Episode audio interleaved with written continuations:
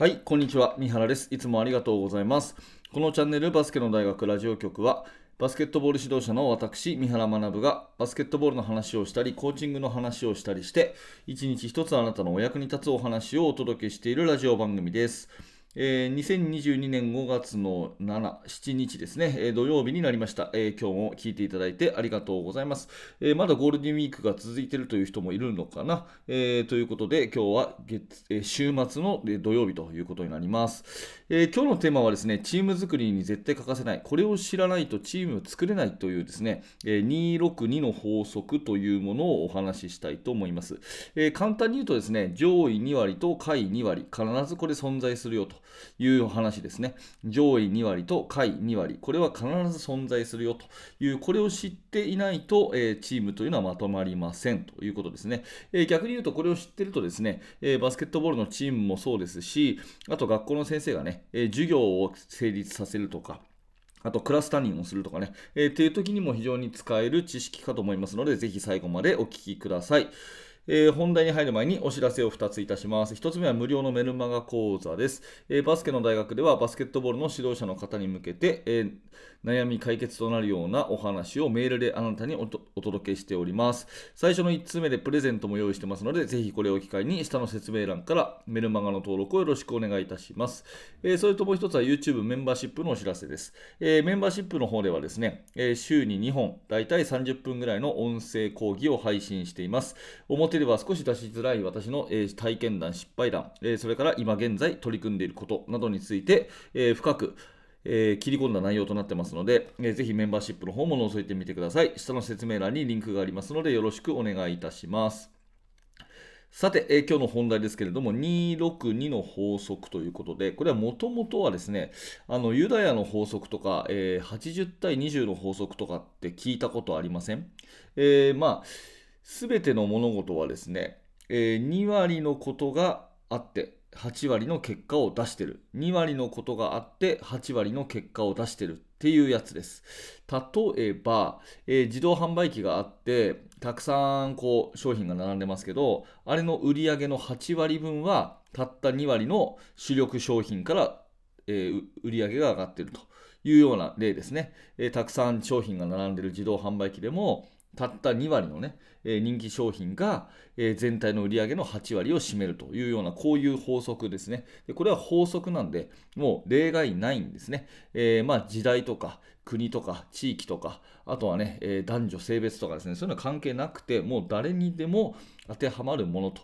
えものを手放したら下に落ちるというぐらいね、引力、万有引力の法則と同じぐらい、これはもう法則なんで例外がないということですね。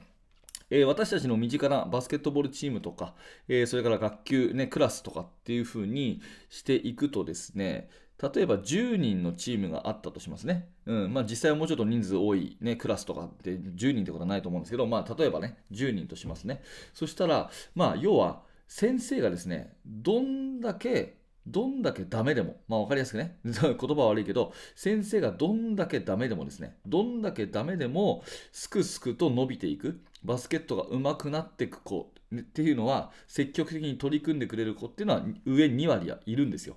うん。あの、どんなにひどいことを教えてても、一生懸命それを聞いてくれて、一生懸命素直にやってくれる子っていうのが2割いるんですね。逆に、逆にね、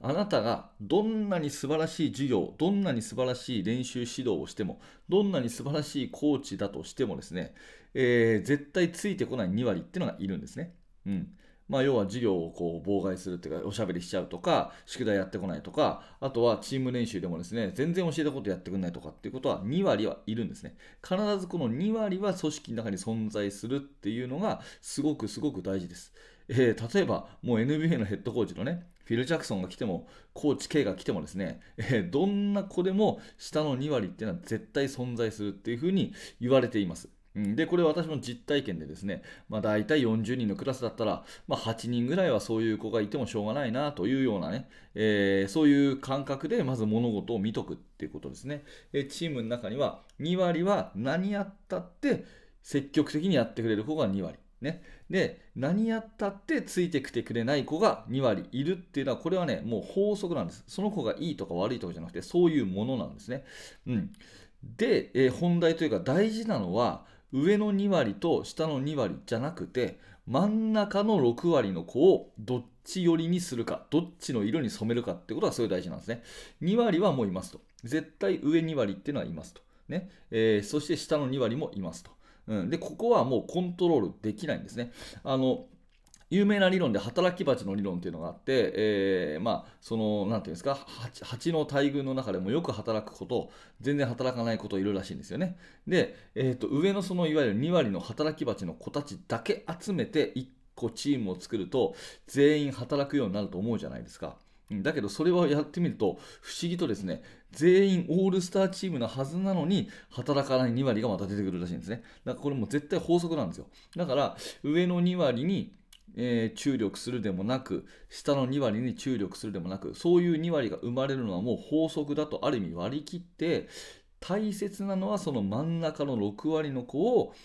上の雰囲気に近づけるのか下の雰囲気に近づけるのかってことなんですね。要するにその上の雰囲気に近づけるってことは高みを目指すモチベーションが高い積極的に学ぶ、うん、そういう子たちが8割ってなるわけですからこれはもう組織としてすごくいい雰囲気ですよね。うん。ね、チームにしバスケットのチームにしても、えー授業を、ねまあ、クラス学校のクラスにしてもね8割がそういう上を目指した雰囲気だったらこれいいですよね。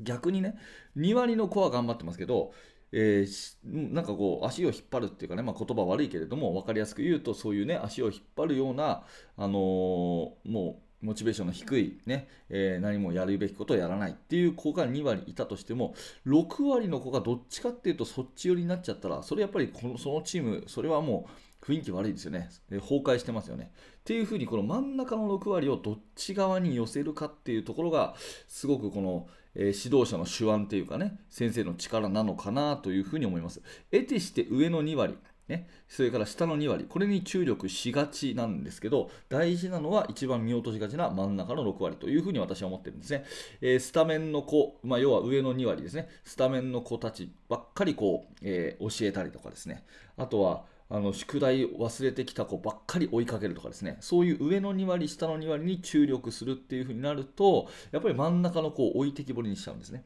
うん、で私はバスケットのチームでも、まあ、クラスでもそうなんですけどいわゆる学級がこう荒れる、うん、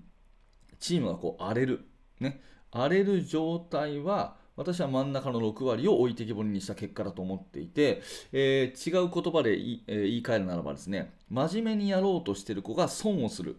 ね、真面目にやろうとする子が損をするクラスっていうのはこれ絶対荒れると思います。ね、チームも一緒、クラスも一緒。真面目にやろうとしてる子が損をするっていう。例えばね、まあ、教室での話の方がうーん分かりやすいかな。どうかな、まあ、バスケットの話でもいいかな、えー例えばまあ練習の態度が良くないという子がいたとしますよね。で練習の全体を止めて、ね、練習の全体を止めて注意する、まあ、これ必要だと思うんですけどこれが毎回毎回毎回毎回あるとですね真面目にやろうって子がどうなっちゃうかっていうと今日よし練習頑張るぞっていうふうに思ったのにまたね A 君へのお説教で30分お説教で練習時間使っちゃったと。ね、体育館1時間しか使えないのに先生 A 君へのお説教で30分使っちゃった。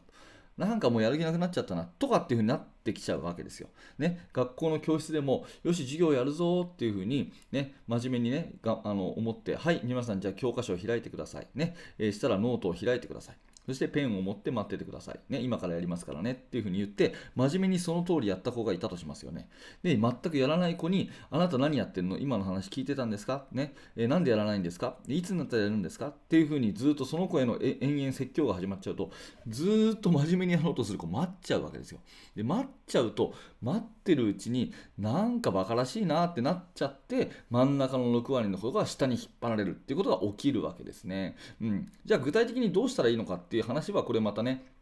いろいろいろいろあるんで、とても今日の放送では喋りきれないんですけど、まあ、私が今日あの改めて皆さんと共有したいのは、262の法則っていうのはこれ絶対にあるんです。いい悪いじゃなくてあるんですね。うん、絶対にあるんですよ。で、上の2割を大事にする、下の2割を手厚くする。これも、これもで大事なんですけど、一番重要なのは真ん中の6割が一番重要と。それがどっち寄りになるかで組織が決まるっていうふうに私は思っていて、えー一つ分かりやすい言葉で言うんだったら、真面目にやろうとしてる真ん中の6割の子が損をするようなね、うん、ちゃんとやろうと思ったのに、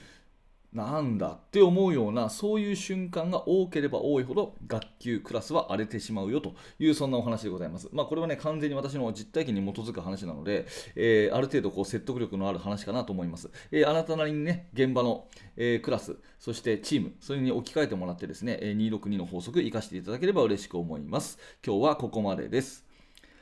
はい、ありがとうございました。ということで、えー、バスケの大学ではですね、バスケットボールの技術の話とか、NBA の話とか、あと今日みたいなね、えー、指導、一般的な広いくくりの話とか、えー、幅広く取り扱っております、え毎朝放送してますので、ぜひ明日の放送もお聞きになるために、チャンネル登録をよろしくお願いいたします。えそれから、高評価、低評価のボタンも、えお気軽に押していただけると、毎日更新の励みになります。よろしくお願いします。